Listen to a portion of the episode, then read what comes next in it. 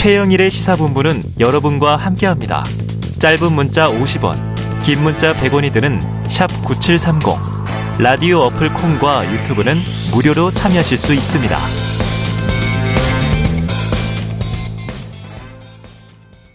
Hit me and make.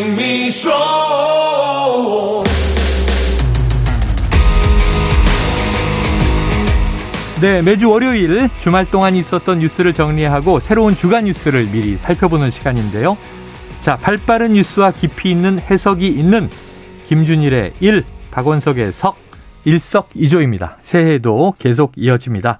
자, 박원석 전 의원 그리고 김준일 뉴스톱 수석 에디터 나오셨습니다. 어서 오세요. 안녕하십니까. 자, 두 분 새해 복 많이 받으시고요. 네, 네 새해 복 많이 새해 받으세요. 복 많이 받으십시오. 근데 이제 지난해 지난 주까지는 김준일 대표였는데 예. 수석 에디터로 명칭이 바뀌셨잖아요. 아, 예. 대표직을 내놓으신 겁니까? 아, 그건 아니고요. 예. 뭐 수석 에디터라는 게 말 그대로 영어로 하면 chief editor거든요. 네. 이게 이제 우리나라 말로 하면 편집국장, 아. 보도국장 뭐 이런 거를 네네네. 영어로 이제 뉴스로 해서 chief editor로 합니다. 어, 데스크 역할을. 저희 회사에서 대표 이름으로 좀 나가지 마라라고 네. 강력한 요청이 있어가지고 아, 아.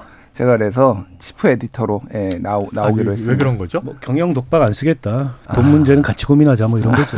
경영 독박 안 쓰겠다. 나 혼자 대표 이런 거 달고 고민 안 하겠다. 네네네. 아니, 직원들이 부끄러워한 것은 아닌가. 아, 알겠죠. 대표 이름으로 누군가를 비판하고 했을 때 이게 회사 전체 아, 논조로 비춰질 네, 네, 가능성 네. 뭐 이런 것 때문에 좀 우려를 해서. 뭐 이해가 되는 예. 이야기입니다. 자, 왜냐하면 이제 경영도 하시지만 사실은 또 현장을 뛰고 계시니까요. 네. 예, 작은 조직들은 다 그렇게 또 합니다. 아직 영세 기업은 벗어나신 거죠? 아, 완전 영세, 영세합니다. 아, 영세예요? 예, 인원수가 많진 않으니까. 아, 그럼요. 예. 네. 김준일 개인은 한 중소기업 수준이고 아, 예. 회사는 아직 조금 힘든 것 같아요. 어, 이거 약간 비판인데 오너는 배부른데 조직은 배고프다. 자 그래요. 자 본격적으로 시작해 보겠습니다. 지난 시간에 일석이조에서 신년 기자회견을 하지 않을 가능성이 높다 이런 예언 같은 음. 이야기를 나눠 주셨는데 이 예상대로 이게 신년사로 일단은 연초에 대체가 됐어요. 대통령의 신년사 한 해 국정 운영 방향을 엿볼 수 있는 메시지고 지표가 될 텐데 자 두 분의 평가를 먼저 들어보겠습니다. 박 의원님은요. 일단 형식이 굉장히 유감스럽죠. 아, 네. 한 9분 넘게 신년사를 낭독을 했는데 어, 취재진도 없는 자리에서 네. 일부 참모만 배석한 상태의 네네. 신년사 낭독인데요. 그러려면 생중계를 왜 하죠? 아, 사전에 미리 녹음 녹화했다가 아? 내보내면 되지. 생중계를 한다는 그 취지하고 네. 저 신년사 형식하고 너무 맞지 않았고요. 음. 어, 역대 대통령들을 보면 뭐 신년사 낭독할 때도 있었습니다만 대체로 신년 기자회견을 했어요. 음. 네. 이명박 전 대통령 정도가 취임 첫 해 기자회견을 하고 그 뒤로는 그냥 메시지 발표만 음. 했던 걸로 기억을 하는데 그런 역대 대통령들의 취임 첫 해하고 비교해봐도 굉장히 이례적이고요. 네. 결국에는 이제 일방적인 소통, 선택적 소통을 하겠다. 그러면서 이제 특정 언론하고 이제 송년 인터뷰, 신년 인터뷰를 한 것도 음. 어, 제가 보기에는 더더욱 그런 선택적 소통에 음. 에, 어떤 무게가 실리는 그런 방식이 아닌가 싶고요. 일단 내용과 관련해서는 뭐 뒤에 얘기하겠습니다만 그냥 기존의 대통령 여러 가지 담화들의 동호 반복이었다 이런 생각이 듭니다. 음. 특히 지난번에 어, 대국민 보고회 했었지. 않습니까? 그때 나왔던 삼대 개혁 과제 얘기를. 또다시 반복한 거고 특별히 경제 회복, 특히 이제 수출 회복에 무게를 둬서 얘기했습니다만 이제 구체적인 그 전략이나 방책 같은 건 없었기 때문에 그건 음. 좀 지켜봐야 되겠죠. 네, 지켜봐야 된다. 자, 김준일 수석 에디터님은요? 일단 윤석열 대통령한테 조금 자신감이 붙은 것 같아요. 어, 그래요? 예, 국정 어떤 운영 이런 것에 지지율이 오른 영향도 있고 음. 전체적으로 내가 원하는 청사진이 있다라는 거를 좀 보여주고 싶어 네, 한다. 사실 지난 9개월 동안은 무슨 나라를 만들려고 하는지 그게 네. 옳든 그르든 논쟁 지점 자체가 없었어요. 네, 네, 그러니까 네, 뭐 우리가 뭐 논쟁한 게 날리면이냐 바이든이냐 네, 뭐 네, 이런 네. 거 가지고 싸우고 그렇죠. 진짜 쓸데없다 일단 근데 뭔가 메시지가 있는 게 일단 반가웠다 네네네. 좋게 평가하자면 그리고 안 좋게 평가한 거는 뭐 우리 박원석 의원님이 좀 잘 설명해 주셨는데 여론조사 하나를 제가 설명을 드릴게요. 네. 경향신문이 의뢰해서 12월 30일에서 31일 여론조사기가 매트릭스가 18세 이상 1000명을 대상으로 조사를 음. 했는데 윤석열 정부의 자유가 음. 위축이 됐느냐, 신장이 됐느냐 아, 물어보니까 축소됐다가 36.5, 음. 변화 없음 38.3, 확대됐다가 20.8. 어. 그래서 축소가 좀 더 많았어요. 네네. 근데 그럼 뭐가 축소됐느냐 물어보니까 어. 어느 분야가 축소됐느냐? 71.5%가 언론이 축소됐다.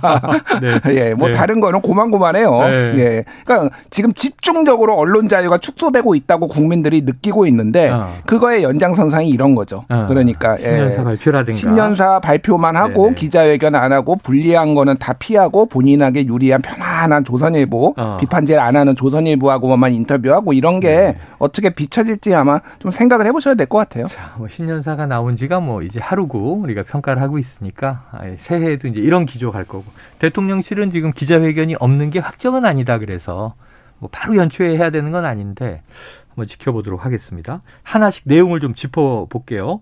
자, 유독 노조 언급이 많았어요. 3대 개혁의 첫 번째가 노동개혁 이렇게 방점이 찍혀 있어서 노동교육 연금개혁 강력하게 하겠다는 건데 노조에 대한 이제 방점이 있었고 근데 구체적인 언급은 어떻게 할 것이다 이건 없어서 박 의원님 은 어떻게 예상을 좀 해보십니까?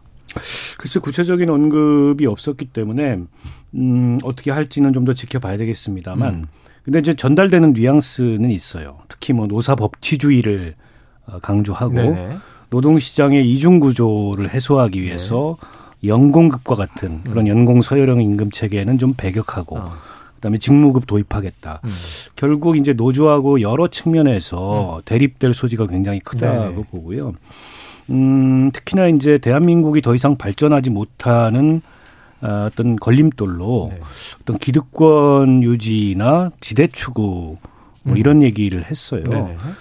근데 지대 추구라는 말이 굉장히 어려워요. 일반 맞습니다. 국민들이 그 말을 알아듣기가 굉장히 어렵고 이 경제학에서도 대통령은 혹시 그 뜻을 아시고 정확하게 쓴 네네. 건지 잘 모르겠어요. 어, 근데 그 뒤에 이 노동개혁 얘기가 나오기 때문에 음. 자칫 이른바 이제 귀족 노조라고 음. 지칭하는 그런 대기업, 공기업 노조들이 이런 기득권 유지와 지대 추구에 아, 집, 집착한다 네. 이런 얘기를 한 것으로 보이는데 지대 추구는 사실 그런 게 아니죠. 네. 지대 추구라는 건 정부가 가지고 있는 인허가권을 음. 어, 특정한 경제 주체를 위해서 배타적으로 네. 어, 독점적으로 그 이익을 보장해 줌으로써 발생하는 그런 어떤 일종의 이제 불로소득 같은 거를 지대 추구라 그러거든요. 네. 지대 이익이라 그러고 지대 추구 네. 행위라 그러는데 어 대표적으로 대한민국에 그런 주체가 있다면 그거는 어 재벌로 상, 상징되는 네. 그런 독점 대기업이죠. 그럼 노조한테 해당할 수 있는 얘기는 아닌 것 같고요. 음. 근데 이제 개혁이라는 게 어려운 게 특히 이런 뭐 노동개혁, 교육개혁, 연금개혁 같은 큰 개혁들이 어려운 게 당사자들을 설득해서 음. 당사자들과 합의를 만들어내야 이 개혁이 어, 진행될 수가 있습니다. 네. 노동개혁도 찍어 누른다 그래서 노조를 강성 귀족 노조라고 비난한다 그래서 네. 노동개혁이 이루어질 수 있는 문제가 아니에요. 어. 아마 화물연대 폐업을 파업을 굉장히 강경하게 대응한 이후에 네. 지지율이 좀 올라가니까 아 이렇게 대응하면 되겠다 어. 이런 생각을 가지고 있는지 모르겠으나 절대 그렇지 않습니다. 사실은 우리나라 이른바 강성 노조라고 하는 노동자가 얼마나 되겠어요. 노조 조직률이 10%밖에 안 네, 되고 네. 그건 아주 노동의 일부인 거고 네. 대다수 노동자들은 노동조합도 없는 상, 상황에서 근로기준법의 보호도 제대로 바- 받지 못하면서 어 이제 이 경제 활동을 하고 있는데 이런 분들을 제대로 이 노동 보호에 그런 제도적인 안전망 속으로 포함하는 것도 노동 개혁이 굉장히 중요한 과제거든요. 네, 네, 네.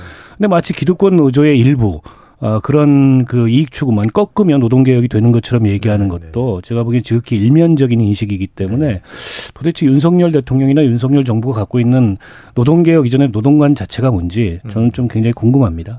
그래요. 그래서 이게 헷갈리는 분들도 계실 거예요. 이게 노동 개혁의 이제 구체성 방향은 무엇인가? 노조가 지금 좀 이제 개혁 대상이 돼 있는데 제 기억에는 이 미국의 오바마 대통령 때 미국은 우리나라보다 노조 조직률이 훨씬 높은데도 노조에 가입해야 된다고 대통령이 나서서 막 그런 강조를 하기도 했어요. 자, 조금 전에 그 김준일 수석 에디터가 경향신문 의뢰 메트릭스 조사, 예, 여론조사 하나 말씀해 주셔서 자세한 내용이 궁금하시면요. 중앙선거여론조사 심의위원회 홈페이지를 참고하시길 바랍니다. 자, 그런데 이제 인수위 시절이나 또는 이제 대통령 취임식 5월 10일이나 좀 이제 많이 나왔던 얘기들이 계속 반복되는 경향들이 있어요. 음. 어떻게 좀 새로운 내용, 좀 신선한 내용은 어, 뭘로 보셨어요? 근데 뭐 새로운 내용이 꼭 필요한가 저는 그 생각은 들어요. 어. 예, 어, 그러니까 뭐 지금 한 게 아무것도 없으니까 네네. 이거라도 제대로 이번에 해보겠다라는 측면에서는 그 내용에 있어서 뭐 반대하고 있을 수 있고 찬성할 수도 있지만 네네. 저는 나쁘게 보지 않습니다. 어. 근데 같은 그 경향신문 여론조사 하나를 또 말씀드리면은 개혁이 시급한 분야 네. 이거 어느 분야라고 국민들한테 물어봤더니 1위가 정치였어요. 정치. 43.4%, 네네네. 경제가 20.6%로 2위, 음. 그다음에 노동 14.2, 음. 교육하고 연금이 8.8%로 음. 동률이었어요. 네네. 자, 그러니까 지금 사실 국민들이 제일 시급하게 생각하는 거는 정치하고 경제인데 어. 어, 노동도 뭐 14.2%면은 뭐 7명 중에 1명 네네네. 정도니까 뭐 나- 낮지는 않지만은 예. 그 우선 순위가 정말로 이게 최우선인가라는 네네네. 거에서 이제 좀 뭐 들여다볼 필요는 있죠.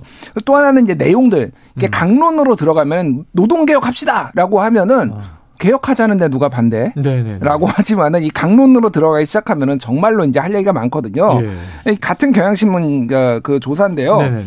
주 69시간 연, 뭐 연장 예, 그러니까 예, 예. 그러니까 노동 유연 이거를 노동 시간 유연 유연화 얘기가 나왔었죠. 예, 예. 거기 관리 단위를 확대하는 것에 대해서 반대가 55.7%, 찬성이 40%인데 50대 이하, 그러니까 만 59세 이하로는 반대가 다 60%가 넘어요. 네네. 그러니까 이거는 지금 정부가 하겠다라는 거에 반대가 굉장히 높은 거죠. 반대 여론이. 예, 왜냐하면은 예, 뭐이 고령층은 60대 이상은 오히려 찬성도 높아요. 어. 근데 이제 은퇴하셔서 일을 안 하시는 분들이고 네네네. 당사자들은 나 이런 식으로 막 일 많이 하기 싫어라고 하는 것들이 있는데 이거를 그럼 밀어붙이면 될 것인가 네네. 뭐 이런 문제들이 있는 거죠. 그래서 네. 사실 이게 강론으로 들어가면 상당히 복잡하고 어려운 문제인데 음. 이게 지금 비춰지는 거는 노동자들한테만 노동자들이 잘못해서 이걸 다 바로잡으면 한국 경제가 도약할 것 같이 얘기를 하는데 네. 절대 그렇지 않습니다. 그러니까 물론 노동자들이 문제가 있는 것도 있겠죠 노조가. 근데 그, 부- 그 부분을 넘어서 전체적으로 어떻게 개혁할 것인가에 대한 청사진이 없다. 네. 그 부분이 좀 마- 많이 아쉽다 이렇게 말씀드리겠습니다. 자,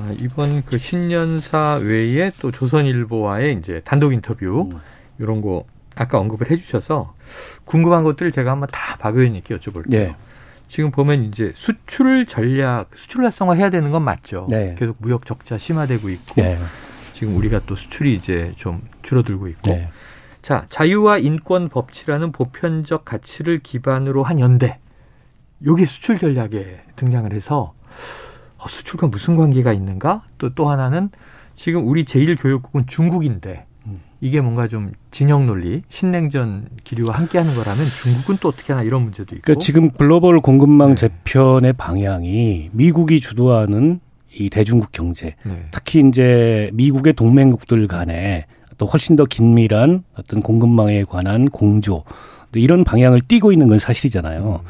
근데 그걸 우리 수출 전략이라고 얘기하면 좀 곤란할 것 같아요. 수출 전략하고는 조금 궤가 아, 다른 거고 음. 네네. 우리도 미국의 동맹국으로서 미국이 주도, 주도하는 글로벌 공급망 재편의 힘으로부터 자유로울 수 없는 측면은 맞아요. 네. 아, 그 과정에서 또 중국과 그 공급망 재편에 아주 격렬하게 반대하고 있는 음. 중국과의 사이에서 우리가 난처한 순간순간을 네네. 맞이할 수 있습니다. 특히 이제 뭐 G4 동맹 같은 경우에 네네네. 그렇지 않습니까?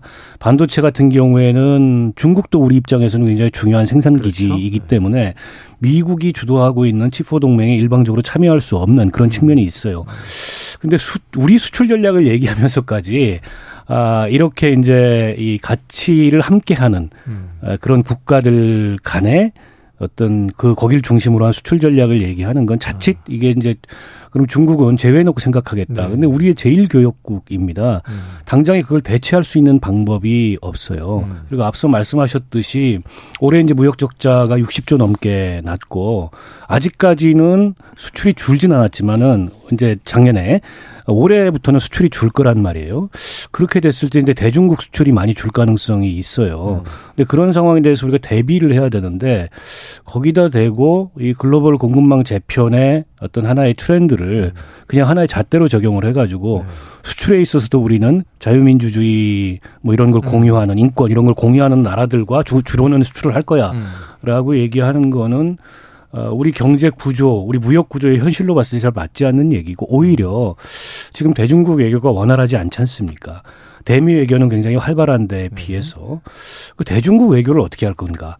또 그게 단지 외교 차원이 아니고 경제 안보 미치는 영향이 굉장히 큰데 음. 그런 차원에서 대중국 전략을 어떻게 가져갈 건가 음. 이런 거에 대해서 좀 깊이 고민해야 될 시점인데 자칫 좀 우려스러운 대목들이 있어요. 네. 우리 또 김수석 에디터님은 이제 미디어 전문이시니까 지금 그 조선일보와의 약 30분간의 인터뷰 음. 대통령실은 이것도 다양한 소통 방식 중에 하나다라고 이제 설명하고는 있지만 이게 조금 특이한 거 아닌가? 이것도 일방적인가? 과연 문답이기 때문에 이것도 이제 소통이라고 볼 것인가? 어떻게 보셨는지 궁금하고요. 좀 주목하신 대목이 있습니까? 인터뷰 할 수 있죠. 뭐 어, 예- 예전에 다른 대통령들도 음. 특정 언론하고 가끔 인터뷰를 한 적이 있어요. 네네네. 예를 들면은 노무현 대통령도 당선되고 처음 한 게 오마이뉴스. 네네. 여기에 이제 힘이 실리는 거죠. 아, 그러니까 이게 아. 상징성이 있는 거죠. 그러니까 뭐 인터넷 혁명으로 이제 당선된 네네네. 음. 대통령 이런 식으로 그뭐 단독 단독 인터뷰가 이제 메시지가 될 수는 있는데 음. 아까 전에 말씀드렸듯이 가장 이제 편안한 조선일보, 어. 가장 비판을 안 하는 조선일보하고만 네네. 하고 다른 언론하고는 인터뷰를 안 하는 거잖아요. 음. 물론 뭐 완전히 안 하는 건 아니다. 언제 할줄 모르겠다라고 네네네. 하지만은 이거 자체가 그동안의 언론에 대한 압박, 탄압, 불편한 언론을 외면하겠다. 이거의 연장선상으로 볼 수밖에 없는 거죠. 그러니까 음. 그렇게 해석이 되는 거라서 많이 아쉽다. 많이 네. 아쉽다라고 이제 말씀을 드리겠고요. 다만 이제 대통령이 사실 아까 전에 이 개혁이라는 거를 하시려면은 보수만 설득해서는 안 되는 부분이잖아요. 그러면은 뭐 한겨레야 한겨레 뭐 경향신문 아니면 MBC하고도 인터뷰해서 내가 생각하는 이런 개혁 방향 동의를 구하는 그게 가장 효율적인 방안이에요 어떻게 보면 음. 그거 부분이 이제 할 수 있느냐 이게 대통령 윤석열이 성공할 수 있는 어떤 음. 저는 가늠자가 될, 될 거라고 봅니다 그 부분은 그렇고 전 눈에 띄는 게 뭐 중대선거구제 얘기를 네네네네. 하셨더라고요. 그래서 뭐 제목으로 뽑은 거를 몇 개 말씀드리면 네. 조선일보가 미 핵전력 한미 공동으로 기획 연습하겠다. 예. 남북 정상회담 거부할 이유 없지만 보여주시기는 안 돼. 네. 뭐 부동산 연착륙 낙하산 달겠다. 뭐 이런 거는 그냥 어. 음, 익히 네네네네. 그냥 그러려니 하는 건데 어. 지역 따라 중대 선거구제 검토 필요. 그래서 네네네. 2인에서 4인 이런 얘기까지 구체적으로 했는데 예. 이게 집권 여당 지금 국민의힘 전당대회 출마를 준비하신 분들은 뭐 어떤 생각을 가지고 계신지 네네. 저는 이게 궁금해지더라고요. 아, 예. 관련된 그 지역에 따라가 본인들에게 불리한 지역에서는 중대 선거구를 하겠다라는 예. 얘기가 아니길 바랍니다. 네네. 어, 자칫 그럴 얘기일 수도 있어요. 그렇게 해석될 수 있다. 근데 저는 선거구제 재편에 관해서는 진짜 선무당이 사람이라도 잡았으면 좋겠다 이런 음. 생각이에요. 아마 중대선거구제를 포함해서 정치개혁, 선거제도 개혁에 대한 이해가 그렇게 깊지 않을 것 네네네. 같은데 선거제도 개혁은 여야가 따로 없습니다. 음. 그리고 정당의 구분이 무의미해요. 음. 이게 일종의 국회의원들의 만인에 대한 만인의 투쟁의 성격을 띠고 있기 때문에 대통령이 중대선거구제 하자는 게 윤핵관을 설득할 수 있을지도 잘 모르겠어요. 근데 이제 대통령이 국회에서 법 개정하는 거 아니잖아요. 네. 결국엔 여야가 의사합의를 아, 그렇죠, 이루어내야 그렇죠. 되고 그러려면 상당히 고도의 정치력이 필요합니다. 필요하다. 왜냐하면 자당을 설득할 수 있어야 돼요, 네, 대통령이. 네. 아니 노무현 대통령께서 아. 대연정을 해서라도 선거제도 개혁하자 이 네, 얘기를 했다가 여당 내에서 여, 당시 여권 내에서 얼마나 가루가 되도록 까였습니까? 음, 음, 음. 그런 거예요. 선거제도 개혁이라는 그 성격은 때문에 제가 보기에는 그런 어떤 생리나 성격을 잘 모르고 그냥 일반적으로 하는 얘기 음. 소선거구제 단순 다수제 표제가 갖는 문제점에 대해서 얘기를 하신 것 같은데 기왕 그런 의지를 표명했으니까 선무당이 사람을 잡았으면 좋겠고 네. 그러려면은 국정운영을 이렇게 하면 안 된다. 아. 그 결국에는 원활한 소통과 대화 그걸 통한 어떤 대통령의 정치력이 발휘될 수 있는 네. 그런 국정운영이 돼야지 저렇게 해가지고는 그냥 구호 외치는 거죠. 네. 제가 좀 반론을 해야 되겠어요. 반론을. 대통령의 진심을 왜곡하지 마십시오. 아, 네네네. 아, 좋습니다. 대통령은. 중대선거구제를 이미 후보 시절에도 여러 차례 얘기를 네네네. 했고요. 네. 지금 이거가 어떤 전 중요한 메시지라고 봅니다. 그리고 네. 노무현 대통령 같은 게 대연정은 임기 말기에 네네. 이게 그 나왔기 때문에 정치적 의도 그리고 그립감이라고 하죠. 아. 여당에 대한 어떤 장악력 이런 것들이 음. 다 현저하게 떨어지는 상황에서 나왔어요. 하지만 지금은 임기 초반이고 지금 윤심 경쟁을 당 대표들이 하고 있잖아요. 네. 그 정도로 대통령의 의중이 강한 것들이 알려진다라고 하면은 음. 저는 이게 불가능하지도 않고 여야 의원들 중에서 지금 중대 선거구제에 대해서는 굉장히 큰 틀에서 합의를 보고 있어요. 네네네. 다만 이거를 반대하시는 분들이 어떤 분들이면 영남 TK 어. 지역에 있는 네네네. 분들은 다 공천이 곧 당선인데 그렇죠, 내가 그렇죠. 왜 이거를 해야 돼라는 어. 건데 이거는 어느 정도 이제 당내 이런 조정을 통해서 할 수 있다고 봅니다. 그래서 지금 그 정개특위에서 여러 가지 방안들이 얘기가 되고 있어요 여야가. 음. 근데 중대선거구제에 대해서는 큰 틀에서 합의를 봤다고 합니다. 음. 다만 이제 오히려 지역구를 좀 더 늘리고 비례를 줄여서 음. 어, 지금의 현역들이 조금 덜 피해받는 방법 뭐 이런 것까지 뭐 다방면으로 나오고 있으니까 그리고 오늘 국회의장도 기- 지금 4월 달까지 지금 네. 어, 이거 하겠다고 하거든요. 좀 지켜보시죠. 저는 예. 어떤 식으로든 선무당이 됐든 누가 됐든 이거 이번에는 조금 적기가 아닌가 그렇게 아, 보고 있습니다. 저는 그 4월이 내후년 4월이 될 가능성이 높다. 네네네. 내년 4월이 될 가능성이 높다. 내년 4월. 올해 총선. 4월에는 안 되고요. 역대 그 총선 앞두고 선거제도 개혁이 거의 임박해서 됐습니다. 네네네. 그렇기 때문에 올해 4월에 되면 좋겠지만 네. 그럴 가능성은 없어 보이고 정개특위 합의라는 것도 지켜봐야 됩니다.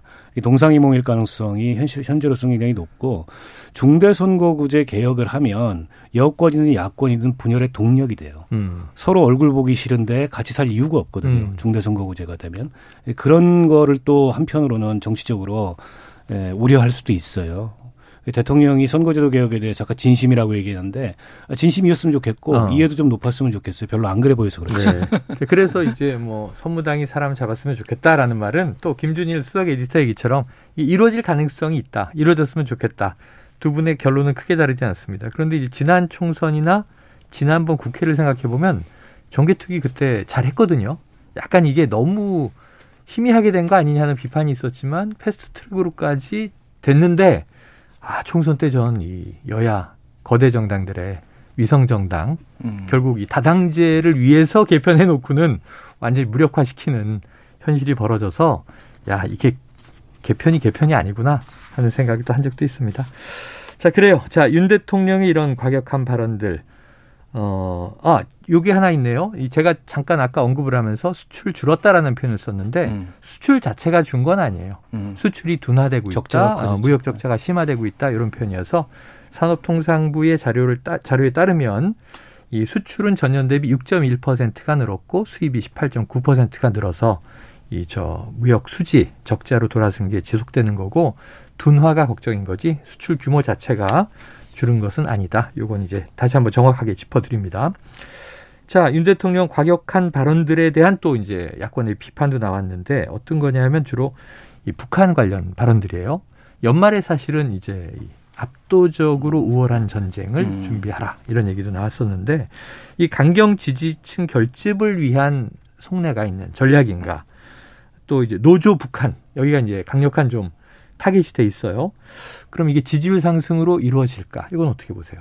뭐 지지율 상승은 제한적이죠. 왜냐하면 보수층이 지금 거의 다 결집했다고 보면 될- 음. 네네네. 음. 되거든요. 40% 초중반이면은 중도층까지 가야 되면은 이거는 이 메시지는 저는 강경한 발언까지는 좋은데 음. 단어 선택에 상당한 문제가 있다. 네네네. 확 전, 전쟁 이런 거 네. 이거는 사실은 우리나라 어, 경제에 대해서 해외의 불안감을 좀 증폭시키는 음, 거예요. 연결돼 있군요. 제가 이제 미국에서 몇 년 살았잖아요. 네네네. 뭐 한국에서 무슨 북한이 도발했다고 하면은 저한테 맨날 물어봅니다. 야, 음. 니네 나라 전쟁 나는 거 아니야? 아, 그렇죠. 우리는 일상이잖아요. 북한 네, 도발하는 건데 네. 해외에서 보는 시간은 달라요. 어. 근데 대통령이 나와서 전쟁이란 얘기를 한다? 음. 이거는 주식 시장 흔들리고 이거는 해를 끼치는 거예요, 국가에. 네네네. 그러니까 뭐 강경하게 하는 건 좋은데 절제하셨으면 좋겠다. 아. 역대 보수 대통령들이 전쟁이란 단어를 안 쓰는 데는 이유가 있어. 그렇게 세게 아. 북한하고 붙어도 네, 네. 그런 것들을 좀 참고를 하셨으면 좋겠어요. 네, 알겠습니다. 자, 일몰 법안 처리 놓고 대립하던 여야, 뭐 해를 넘겨버렸습니다. 자, 두 분께서 꼽으시는 2023년의 정치권 키워드를 짧게 듣고 마무리하겠습니다. 박 의원님, 어디 주목할까요? 저는 여전히 협치라고 생각합니다. 협치. 키워드가 이번 신년사에도 여야 협치나 국회 운영에 관한 구상이나 이런 거는 대통령이 전혀 염두에 두지 않는 듯한 그런 말씀을 하셨는데 근데 그거 없이 대통령께서 그렇게 강조하셨던 3대 개혁이 진전될 수 있는 방법이 없습니다. 아, 근데 지금까 지금처럼 이렇게 대립 일변도로 대결 일변도로 정치가 아, 가서는 최근에 이제 무당층이 굉장히 많이 증가했거든요. 그거는 이제 여야 양당 정치에 대한 염증이 아, 동시에 증가했기 때문이기도 합니다. 결국 대한민국 정치가 국민들로부터 총체적 불신에 직면하게 될 음. 텐데 이 협치를 주도해야 될 사람은 야당이 아니고요. 음, 대통령입니다. 왜냐하면 네. 권한이 가장 크기 때문에. 그래서 저는 협치를 키워드로 꼽겠습니다. 그래요. 20초. 예. 김 에디터님. 선거구제 개혁 요거를 꼽겠습니다. 어. 예, 저는 가능성이 올해 굉장히 높다고 높다. 보고 정치에 대해서 관심 있는 분들은 이거 굉장히 주목하고 있거든요. 네. 이번에는 한번 바꿔 보자. 일단 뭐라도 바꿔 보자. 이런 말씀드리겠습니다. 뭐라도 바꿔보자. 지금 박원석 의원님은 협치 키워드 올해 더더욱 중요하다. 대통령의 개혁을 위해서라도 국회 협치를 이끌어내는 건 중요하다. 그리고 이제 이 김준일 수석 에디터님은 자 선거구제 개편 올해는 가능성이 높다. 한번 이제 두 분의 예언 같은 전망이 어떻게 이제 실현돼 나가는지 혹은 또 다르게 예, 흘러가는지 지켜보도록 하겠습니다. 자 박원석 전 의원, 김준일 수석 에디터와 일석이조 함께했습니다. 두분 말씀 고맙습니다. 감사합니다. 자, 오늘 준비한 최영일의 시사본부 2023년 시무식 여기까지고요. 저는 내일 다시 이제 평일 체제로 낮 12시 20분에 돌아오도록 하겠습니다. 자, 오늘도 청취해 주신 여러분 고맙습니다.